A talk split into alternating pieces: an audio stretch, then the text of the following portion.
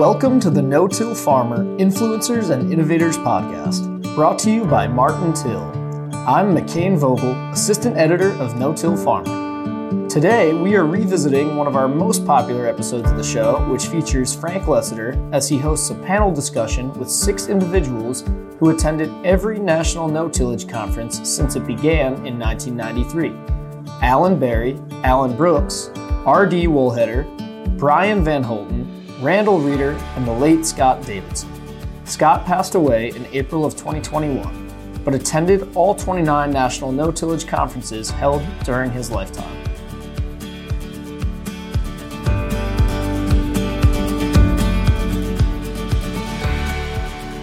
So I'm going to introduce the panelists for you. Allan Brooks, Markesan, Wisconsin. Scott Davidson, Dalton City, Illinois. Allen Berry, Navarro, Illinois. R.D. Walder, Walcott, Indiana. Bryan Van Holten, what? Wolcott. I'm staying corrected already. Walcott, wouldn't you think in 25 years I remember where the guy came from? Sorry. Bryan Van Holten, Cole Camp, Missouri. I think the first conference he came to, he wasn't a drinking age. I didn't. I didn't say he didn't drink. and Randall Reeder, who's an ag uh, engineer at Ohio State University, and pretends he's Will Rogers. All right, let's start first. Uh, Bryan, let's start with you. How'd you get started in no-till? You kind of went cold turkey, didn't you? Yeah, I got started uh, in 1992, actually. Uh, came to the conference in 1993 and had just completed my full season of no till. Uh, started, I was farming about 300 acres at that point. Uh, 100% no till, corn, soybeans with a small percentage of wheat mixed in, and had an off farm job at that time. Uh, by the spring of 96, I'd gotten to just a little under 900 acres, and the no con- till concept was working out really well for me. And I decided that I had enough there to quit my day job and and try to make it full time farming. And uh, in the summer of 1997, planted my first uh, cover crop of hairy vetch and planted corn into that. Uh, had some struggles. Uh, stayed very wet after I planted the corn, and uh, flat, poorly drained soils that I've got kind of struggled and didn't get the stand I wanted. Tried it again the next year, and kind of had the same problem and kind of gave up on corn at that point, or planting cover crops in front of corn at that point. Uh, in the fall of 2002, tried cover cropping cereal rye after corn stalks and got along well with that. Uh, switched to annual ryegrass a few years after that for the deep rooting and uh, got along well. Observed that the sheet erosion uh, was tremendously reduced with the no-till, but I still fought gully erosion and um in the concentrated flow areas, and wanted to get cover crops uh, on every acre 100% of the time. So. Uh, listening to Gabe Brown and Dave Brandt and several others at this conference uh, talking about more diversity, I decided to head more in that direction. Uh, I'm now trying to convert to corn bean wheat rotation with a one, full one third of each crop, and um, I'll be planting corn and a cover crop of probably cereal rye and uh, maybe a couple other species with that, followed by soybeans. That all goes to, to wheat, and then harvest the wheat, spread poultry litter, and a diverse cover crop behind that, and try to build the soil organic matter up. I'm anxious to bring some beef cattle into the mix as time goes on. I think that'd be a good fit in my area. Um, I realize that that's probably not something that'll work for a lot of you with your deep, uh, rich soils that can already grow very good crops. But uh, for me and my fringe area of the grain belt, just on the edge with thin eroded soils, uh, I guess my goal is to someday be able to grow the kind of crops that those of you with the better soil does, and and um, and hopefully uh, get to the point you are now already. Um, and this spring, I'll be planting 3,100 acres um, this coming year. You just answered my question. I was going to ask how many acres you're going to have this year. What's neat about this panel is that we're going to cover a lot of stuff, and then you'll be able to corner them in the halls tonight or tomorrow and get some more ideas out of them. RD, tell us a little about your operation. What's happened in the last 25 years? I started no-tilling as a demonstration or trying it in 81 with corn you know, been in we farm in three counties in northeast Indiana. It's a lake area, recreation area. The soil's very tremendous. You know, you get a size of this room, you could have more, you know, two or three soil types in an area. It just changes that quick. But anyway, I tried no-till corn, like I say, in 81. Um, it was a year that we had 25 inches of rain for April, May, and June. The corn was, I would call it a success, even though we used a bubble coulter. If any of you are familiar with that, it was a few years later I figured out it was referred to as a compaction coulter. It was probably more designed for conventional tillage or sandy soil to compact the sidewalls. Fortunately, most of the time, the first couple years, it worked. And of course, uh, you know, I think the next year I was probably close to 100% no-till corn. You know, it's not one of them gradually working into something. You try it. If it works, you kind of jump into it. Uh, soybeans, I think the first time was 84 after the PIK year for the younger people, payment in kind. The older ones here of us, you know, we know what that was. I would call it a disaster that year. We used a 15 foot Marliss drill um, where I tried it. We had to go down a paved road, very hilly. Of course, 15 foot sounds good, except with the end wheel, it was probably more like 18 foot wide and with not much of a berm. It was too dangerous to take down roads. But the good part out of it was where I had weed control. And in 83, we did not have much in, in the way of post emerge herbicide. Her, you know, for that there. And but if I had the weed control, it was great. And then a couple years later, I tried a Great Plains 10 foot drill in June, and the beans were above average. And the following year, we kind of jumped into the coulter cart with the Great Plains, which was just a conventional drill, you know, if the coulter's in front of it. It was great the first 1,500 to 2,000 acres. After that, you know, it was a minimum of an hour every day, if you're lucky, not two hours for maintenance. And Great Plains was a great company to work with. They'd find the weakest part, they'd work on that. Then you just find the next weakest part, work good, and the next weakest part. So, you know, and then the 750 drills came out, and we actually, you know, I don't know, I've had three or four of those or more. We still have one from back in the 90s sometime. We do some cover crops with it now if we do any wheat or cereal rye for the that grow for our own seed, we'll use the 750. You, you guys all nervous up here? No. Huh? Perfect. The nervous guys always tell the truth. Allan, tell us a little about your operation. Yours is a little different than some of these other guys. Yes. I, I, they mic me up. So, so I'm a contract vegetable grower, and so uh, this has not been an uh, more of a evolution for me because my father was a professor at the University of Wisconsin and very interested in this. And so 45 years ago, Frank and I and my father met. So we were working on with vegetable production with lower disturbance ideas. And in the vegetable industry, that was scandalous. Uh, we had one contract that said plowing, fall box, spring box. That was moldboard plowing uh, to start with, and uh, you would they wanted you to have that fall box checked. So we didn't. And they were so upset that they sent a man out from the headquarters and said, No more contracts unless you plow, not just disturb the surface, plow. So my dad says, Well, have you ever done this before? Uh, no. Why don't you wait and see what happens and then make a decision? Never heard any more from him. so this has been a, a, a long range thing for me. And we are looking at we always plant in, fir, uh, in, in, firm, undisturbed soil. We may disturb the surface, but our seed is always going into undisturbed soil. Allan's up in the central area of uh, Wisconsin, does a lot of double cropping. You have crops after early peas, right? I do at okay. times, yes. Right. Irrigate. So, right. What do you got? You got fields, used to have fields 20, 30, 40 miles away? I, I'm spread out for 16 miles today. When gas prices got really high, he bought a cheap little car and was driving back and forth to run the irrigation systems, right? Yes, it takes me, it's 40 to 50 miles to observe everything that I've got, so it saves Alan. good money. Tell us about your operation. Well, my operation, uh, it said here on the information to start back about 25 years ago, and at that point in time, we was farming about a thousand acres, half corn, half soybeans.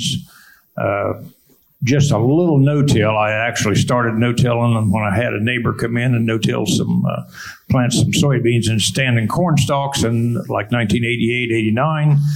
Along about 90, 91, I bought a Coulter cart and a uh, drill on it, a 20-foot outfit with a Rawson cart, and used that for a few years. But at any rate, over the years, we started expanding our operation. Uh, my son, uh, who has a full-time crop consulting scouting business, got into the operation with me, and uh, we uh, now are up to uh, a little over 3,000 acres that we've been working. We got involved with Marion Calmer. I did back in about 1960 or 96, I believe it was. I planted my first 15 inch corn, built my first 15 inch head using his stuff in 97 or so. And uh, we ran along with the narrow rows and uh, didn't do much uh, with trying to no-till corn at that point in time, but we did keep no-tilling our soybeans. Uh, then, I, about 10 years or 12 ago, we uh, rented the northeast uh, uh, field in Missouri. The Des Moines River runs on the north side of the field. The Mississippi River runs on the east side, and sometimes it runs on top of it. But uh, at any rate, uh, it doesn't take much fertility there. We've soil tested about all way up to just put nitrogen on it. Uh, I say we've got the best that Illinois and Iowa's got to offer. So uh, thanks to those conventional tillers, uh, it saves us on a little fertilizer investment. But uh, One of the things we're going to ask you later is the biggest mistake you've ever made in no-till. It wasn't getting involved with Marion Calmer, was it? Well, uh, that could be. I've, uh, and I've got a habit established. I seem to have to hang around him and, and you a little bit. So, Scott, tell us a little about your operation. Uh, well, we're uh, central Illinois, about 15 miles south of Decatur. That's where the uh, Farm Progress Show is every other year. Uh, flat black drummer soils and uh, corn bean rotation. Uh, started no-till. Well, the transition was 91 through 94 for a better way of taking care of our renewable resource. And the main thing we had to learn first off was patience. Now, if it's too wet, go fish or spend more time with your family. Um, when the other guys were out working the ground, we had to just sit it out and let it dry out. Um, I mean, sometimes I, well, I learned that you have to do that or you're going to be out there with a spade for about an hour cleaning out the mud. And uh, I remember the first no-till conference, I gave uh, Alice Musser my money for the next year, which had been in yeah, St. Louis. And because I knew I needed to get back with a group that were on the same page to learn how to take care of our soils better. One year we had a guy had come to the conference three or four times, and Alice was talking to him on the phone or something, and he said he wasn't coming. He wasn't coming this year, and she said, "Oh, it's too bad. We're going to miss you." And he said, "Well, we're going to have we're going to have a baby just about that time." And so I thought, we talk about being patient and no-till and not rushing to the fields. and if you look back, nine months gets you about April 20th. So this is what he was doing instead of pushing himself out in the field. Randall, you're the only one on the panel that's not a farmer. Tell us a little about uh, your background, what you've done in no-till. Well, it's it's good to be up here with the real farmers. I'm kind of the oddball character uh, on this panel. Uh, but I started at Ohio State in 1979. And about three or four years later, I uh, started working with Ridge Tillage, Ridge Tillage programs, and then took over a research project in the middle 1980s that included ridge till and plowing. And we converted uh, some of that to no till uh, in a few years. Uh, and those plots are still going on, by the way, in Northwest Ohio. Uh, we've added some things to it. We've added cover crops and some other uh, research to that. Uh, I've also started compaction plots in 1987. I won't go into much detail, but they started out with shallow chisel plowing everything and then subsoiling part of them to see uh, if we could eliminate deep tillage with subsoiling. And uh, our c- compaction was done, uh, you fellows will think about this, a huge 600 bushel grain cart. and that was 20 tons uh, on the axle. Uh, and what we found out was that when we subsoiled, it improved yields. So subsoiling was re- reducing the compaction in the deep layers, and uh, our research probably sold quite a few subsoilers in that area. Well, in 19, excuse me, in 2002, and we've continued it this way since then. I said, the heck with chisel plowing. We're going to go continuous no-till and compare no-till to subsoiling. And you folks will love this result. The no-tilling resists compaction better than the plots that are subsoiled about every three years.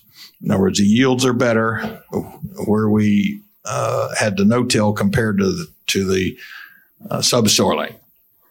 So uh, that's part of what I've done. I've also much of my job has been put a, organizing a conservation tillage conference, and we started that in the middle 1980s.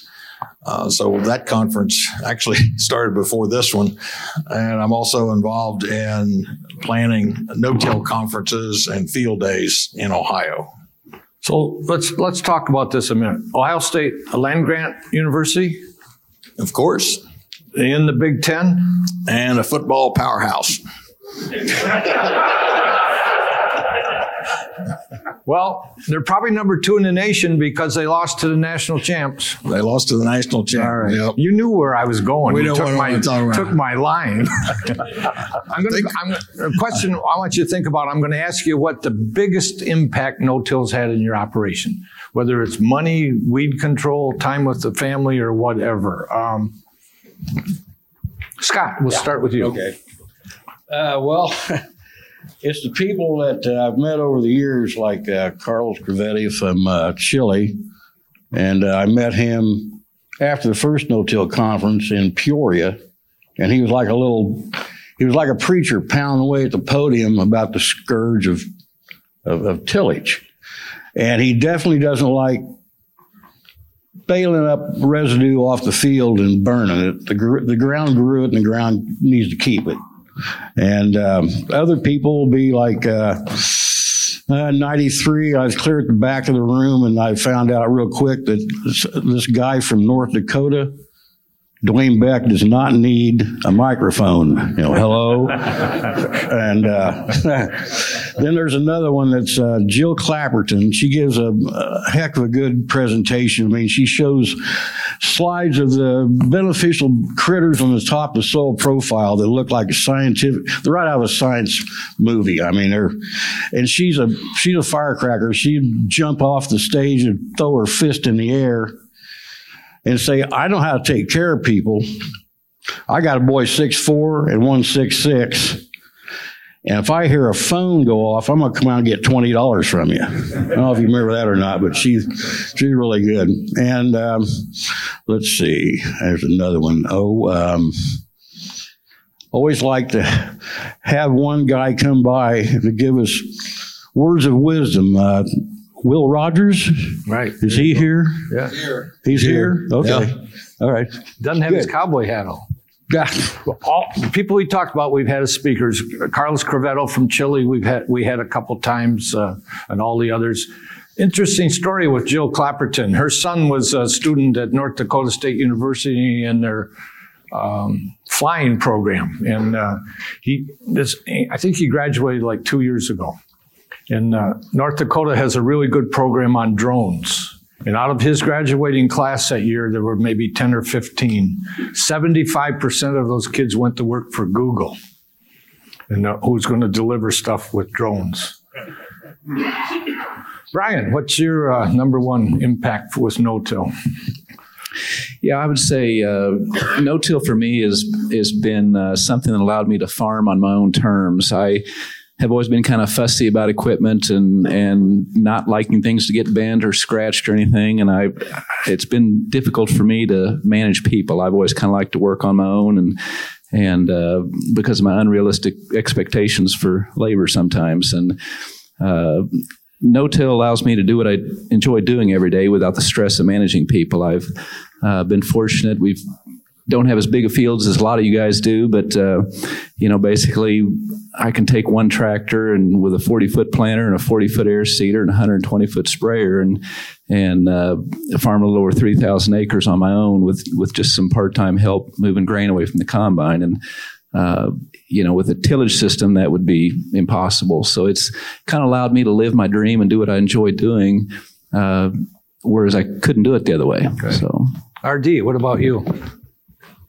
Pretty hard to say for a just the one benefit, but the main thing is no tills enabled me to cover a lot more acres.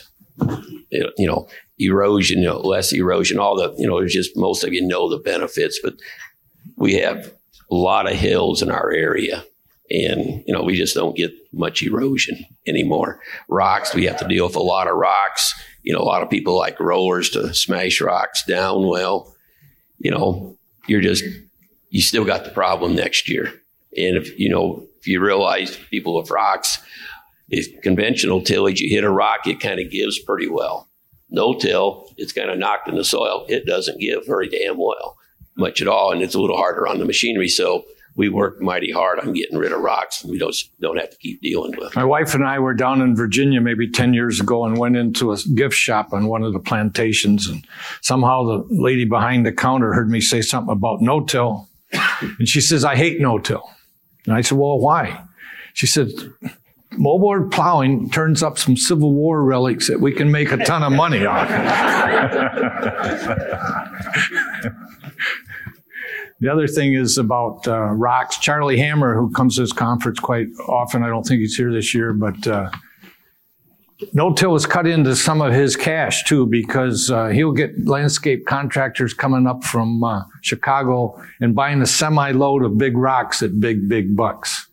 And I remember when I was a kid, we used to haul rocks out of our fields and put them in the fence rows. And I go into a garden shop now, and that damn big rock is selling for 125 bucks. Who did I miss? Alan, biggest thing you've gotten out of? I think it's learning, and this is something that all of you can uh, will do too. Learning how to think objectively, and you have to. You're you're you're being exposed to many different ideas now, and throughout the years. Uh, I've been exposed to a huge number of ideas here and other places, and we're learning how to cope with those, to try them, and to uh, objectively analyze them is probably one of the biggest benefits I've had. Allan didn't tell the whole story about it, the not being uh, the canning company wanted him to plow.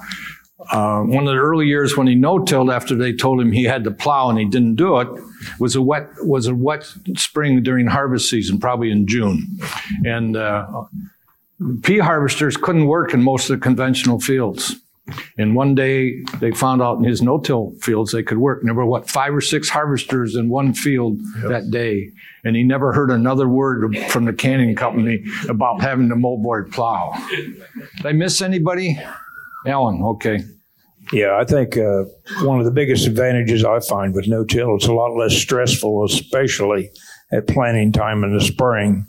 Uh, back when we used to do a lot of tillage in the 80s and the early 90s, there, uh, you know, you had more tractors to fool with and you had to keep the equipment, the tillage tools running and they had to be so far ahead of the planter and uh, you just had more things to deal with. Now, the only thing we have to do is get on the tractor with the planter and go out and go, go to planting. And it, it just is a lot more relaxed and easier to get the crop in and less stress at that real critical time in the spring. Randall, what do you see as the biggest uh, pluses for no-till with the farmers you work with? Uh, well, I think number one is eliminating erosion as we've added cover crops. And I think another thing, I don't know, this may be a different question, but I uh, see the opportunity of injecting fertilizer, injecting phosphorus, because we've got a problem with Western Lake Erie. Uh, there's problems with uh, nitrogen in the Gulf of Mexico, so we had to be more precise.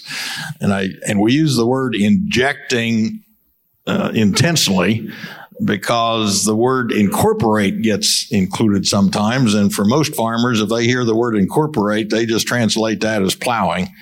So uh, injecting, we've got uh, John Deere 2510 that does a good job of injecting. Uh, Exactrix, Guy, Guy Swanson's here. So uh, those are opportunities, whether and specifically designed for no-till. So it reminds me, you mentioned Ridge Till earlier, and we had a Ridge Till newsletter for a few years, and then we kind of got out of it. And uh, Ridge Tillers used to get really mad at some of the no-tillers because they were always bad mouthing Ridge Till. So what's happening with Strip Till today? We're doing controlled traffic, which the Ridge Tillers believed in. We're doing deep uh, injection of fertilizer, which the ridge tillers believed in. We were cultivating up a berm, which the ridge tillers believed in, and we were banding fertilizer, which the ridge till people uh, believed in. But they used to get mad at the no-tillers who were bad mouthing ridge till. Uh, I think the no-tillers learned from the ridge tillers. Exactly right.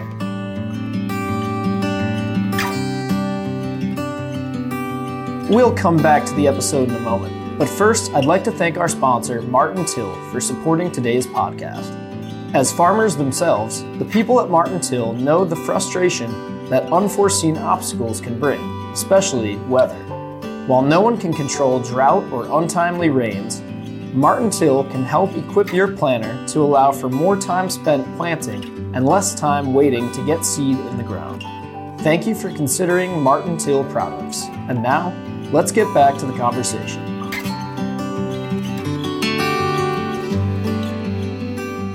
Let's get in a little lighter spot here and talk about something that happened zany or something. You got any, you got a story, fun type thing from the no-till conference? Oh, I've got I've got to throw in a Will Rogers quote that I just thought of this this morning. Um, that certainly applies. A man learns by two things. One is reading, and the other is associating with smarter people. Uh, now, think about these conferences that we've had for 25 years. Uh, you are coming here to learn from smarter people. And we sure had a long list of speakers here today who were experts. Another thing he said was, We're all ignorant, we're just ignorant on different subjects.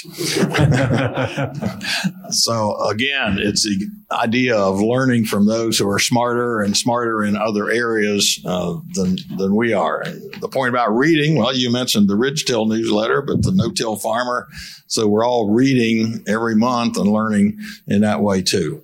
Uh, terms of the fun things, I think all of you would agree with this. Probably the, from my standpoint, the most fun was the Will Rogers presidential primaries in, in 2008 and uh, 2012. Um, let's see, you played Mitt Romney, I think, and Steve Groff was very good as Senator Santorum. But I think all of us would agree the star of the show was Hillary. and and Musser, uh, Alice Musser in her uh, short orange skirt, um, and that's that's the only time Hillary's ever been in a skirt. I, I, I, commented to somebody this week that if if Hillary had worn a skirt once in a while, she might have got elected. And they said no, that would have reduced the vote rather than, rather than increasing it. Anybody else got something? One, one I'll, uh, let me tell this one first. We, we were here in St. Louis, must have been the fourth or fifth year. It was a guy from Iowa who'd come to most, most of conferences up that time, but he didn't come that year, but he sent his two sons. Sent his two sons to the conference. So it's a Tuesday through Saturday conference. One of our staffers was going up and or coming down in the elevator on Saturday about 11 o'clock, and these two brothers are talking, and one said to the other, how are we going to tell dad we never went to a single session? true, true story. True story. Alan. Well, I was just going to tell a story that we reviewed a little bit last night with uh, Frank and uh, and his uh, the way he used to run the conference was very strict about everything. And one of the things you always had to shut your cell phones off and so forth. So he made that announcement, went down, sat in the audience. Marion Calmer come up, done his presentation, and uh, near the end of that presentation, a cell phone went off. Guess whose phone it was? Marion looked over at Frank, and said, "Well, that'll be ten bucks." Frank immediately, as he always does when him and Marion are bantering back and forth, he had an answer. He said, "Well, that was my wife calling me to wake me up at the end of your talk."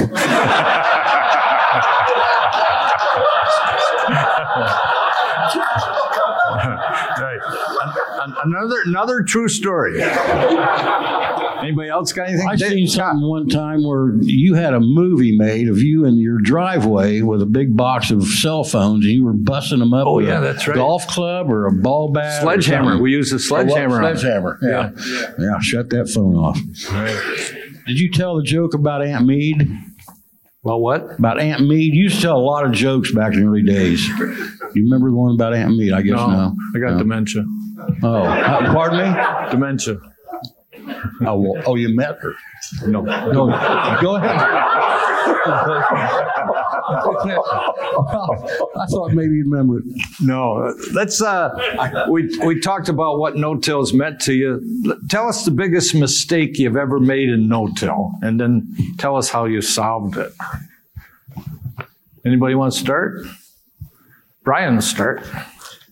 Uh, probably the biggest mistake for me. Um, don't give up too early. You know, in 1997, I planted my first uh, cover crop, and uh, you know I was only a year out of my day job at that point, and and had a stand failure on the first one, and and replanted the corn, and, and wasn't what I wanted even on the second planting, and tried the same thing the next year, and, and I, I gave up, and and uh, you know I looked back and and I regret that. I, I've always sincerely felt that if you, uh, you know, if you do the right thing for the right reason, the good Lord will back you up every time. And I, I should have had the confidence to stick with that.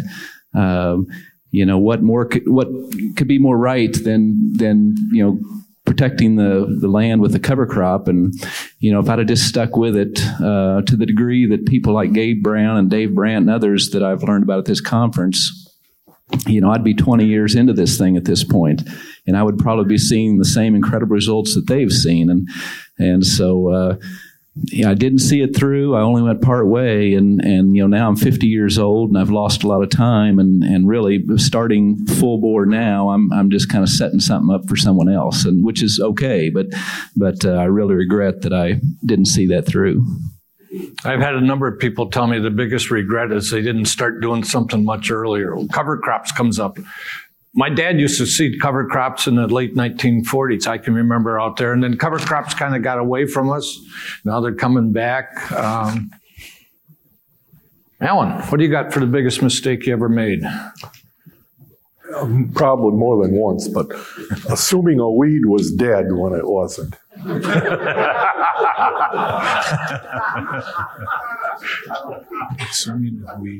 That's about six words, man. That's powerful.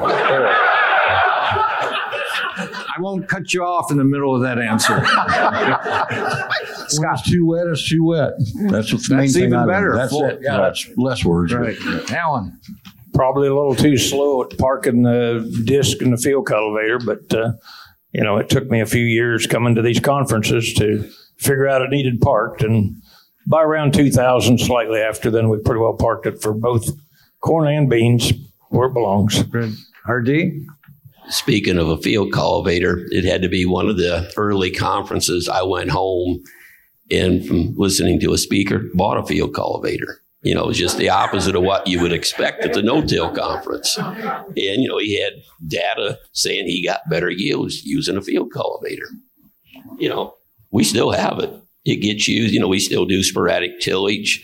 Um, on our continuous irrigated corn, we actually are doing ripping, or, you know, ch- coulter chiseling now. We had, because we'd done the VT, the vertical tillage stuff, either a disc or Salford, you know, different tools. We, we were getting the compaction layer just several inches down. Our corn roots were going sideways. And this is on pretty sandy, gravelly soil. Stuff that two inches of rain means you want not much more and wait till tomorrow to get back on it. we had a compaction layer, and that was kind of one of the worst. Randall, you got something? Saying he just got fired from the no-till conference. we still take his money. Uh, no, uh, let me just add something. It's not answering that question probably, but uh, one of the biggest benefits that I had because of the conferences that I'm planning, and by the way, most university professors are smart enough not to plan conferences; they just go speak at them. Uh, but uh, meeting people here and hearing them and then inviting them to come to Ohio and speak at our conferences. I think that's one of the biggest benefit that I've gotten personally and also a benefit for uh, our Ohio farmers. Randall did a lot of work on controlled traffic and actually spent, what, three, four months in Australia looking at it at one time? Right. Uh, well, going back 25 years, that first conference, I was on the microphone and uh, answered a question that came from the audience, and my only two words that year were "controlled traffic." so, right. so that was my start as a speaker at this conference. Um, uh, One of the things I remember about, about, the first conference, there was a guy here from the Thumb area of Michigan, probably around Bay City or someplace. Called me up in February. He had never no-tilled an acre in his life had a sale in mid February, sold every piece of tillage equipment he had, and went cold turkey that spring on 1,200 acres of no till. And he made it work, but man, he didn't get any. He didn't get, get me encouraging him to do it. Not at not at 1,200 acres. I'm going to say on mistakes. There's a couple of things. One, more is I think most people underestimate what their cost of running the equipment across the fields are. I think they, many of us, and I've been guilty of it, we just way underestimate what it's costing us when you figure all the cost. And secondly, you know, we most of us are doing variable rate technology or variable rate application of fertilizer. You know, I tried some of this, I don't know, whenever they started doing it worked with two companies on a smaller, you know, maybe 10% of our acres on each company there. One was a three year program. They wanted to build the soil uh, fertility levels up to too high a levels. And they wanted to use Pell Lime to correct pH. You know, Pell Lime has its place, but you don't want to do it every year. And to me, they wanted to sell fertilizer. You know, too many labs or whatever, they were trying to build it up a little higher level than needed. In our soils, we have some pretty light soils. We cannot hold potash very well. You know, most of you don't have that problem, but we don't hold it. And then the other company had a four year program, and it was um, the third year before they got the lime applied. You know, it was like that, you know, they had too many acres. We weren't very high up on their priority list to get it on. So, I mean, we'd already lost a couple of years. And then when they did apply it, you know, we had a our local elevator I dealt with quite a bit. They scooped up enough fertilizer that the first other company spread out just with their payloader. They scooped up another, I don't know, five to ten ton to spread. And along with that, we had a they were doing three acre grids, which I do zone testing now, have that done. But then we had a 21 acre field, rectangular field. To me, it sounds like we ought to have three, or excuse me, seven three acre samples. We had eight. That sounds a lot better because they just split it down the middle, so they had a half a grid on the top of each of each side. You know, that all sounds good until you look at it. How many of you have ever seen two samples side by side have identical results? and so instead of doing eight samples, they just did six. He's talking about variable rate. And the other night at the reception, I sat with David Barton from Southern Mississippi and his wife They've been variable rating fertilizer. They're variable rate, rate applying lime. And they're also variable rate applying chicken manure. So they've really gone a long ways.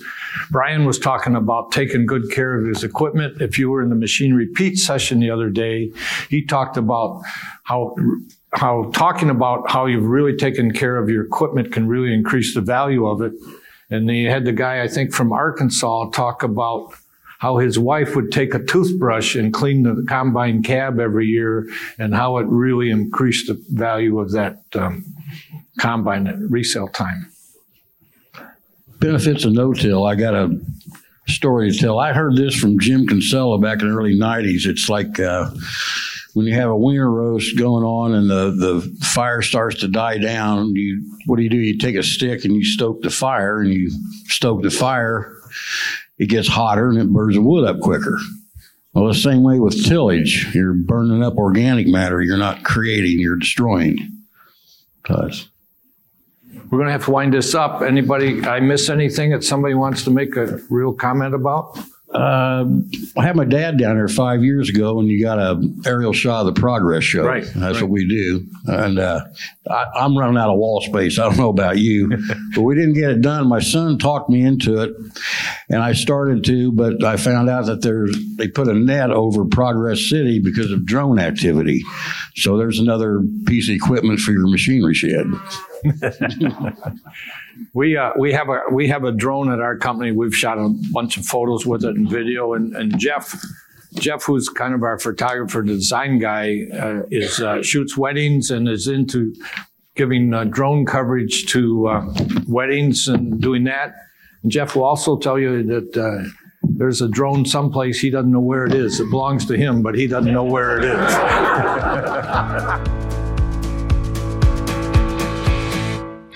That's it for this episode of the No Till Farmer Influencers and Innovators podcast. Thanks to Frank Lessiter, Allen Berry, Allan Brooks, R.D. Wolheter, Bryan Van Holten, Randall Reeder, and Scott Davidson for that great conversation. We hope you'll join these familiar names and hundreds of other no-tillers at the 2024 National No-Tillage Conference coming up January 9th through 12th in Indianapolis. Go to notillconference.com to register. And thanks to our sponsor, Martin Till, for helping to make this podcast possible. A transcript of this episode and our archive of previous podcast episodes are both available at notillfarmer.com. For our entire staff here at No Till Farmer, I'm McCain Vogel. Thanks for listening. Keep on no-tilling and have a great day.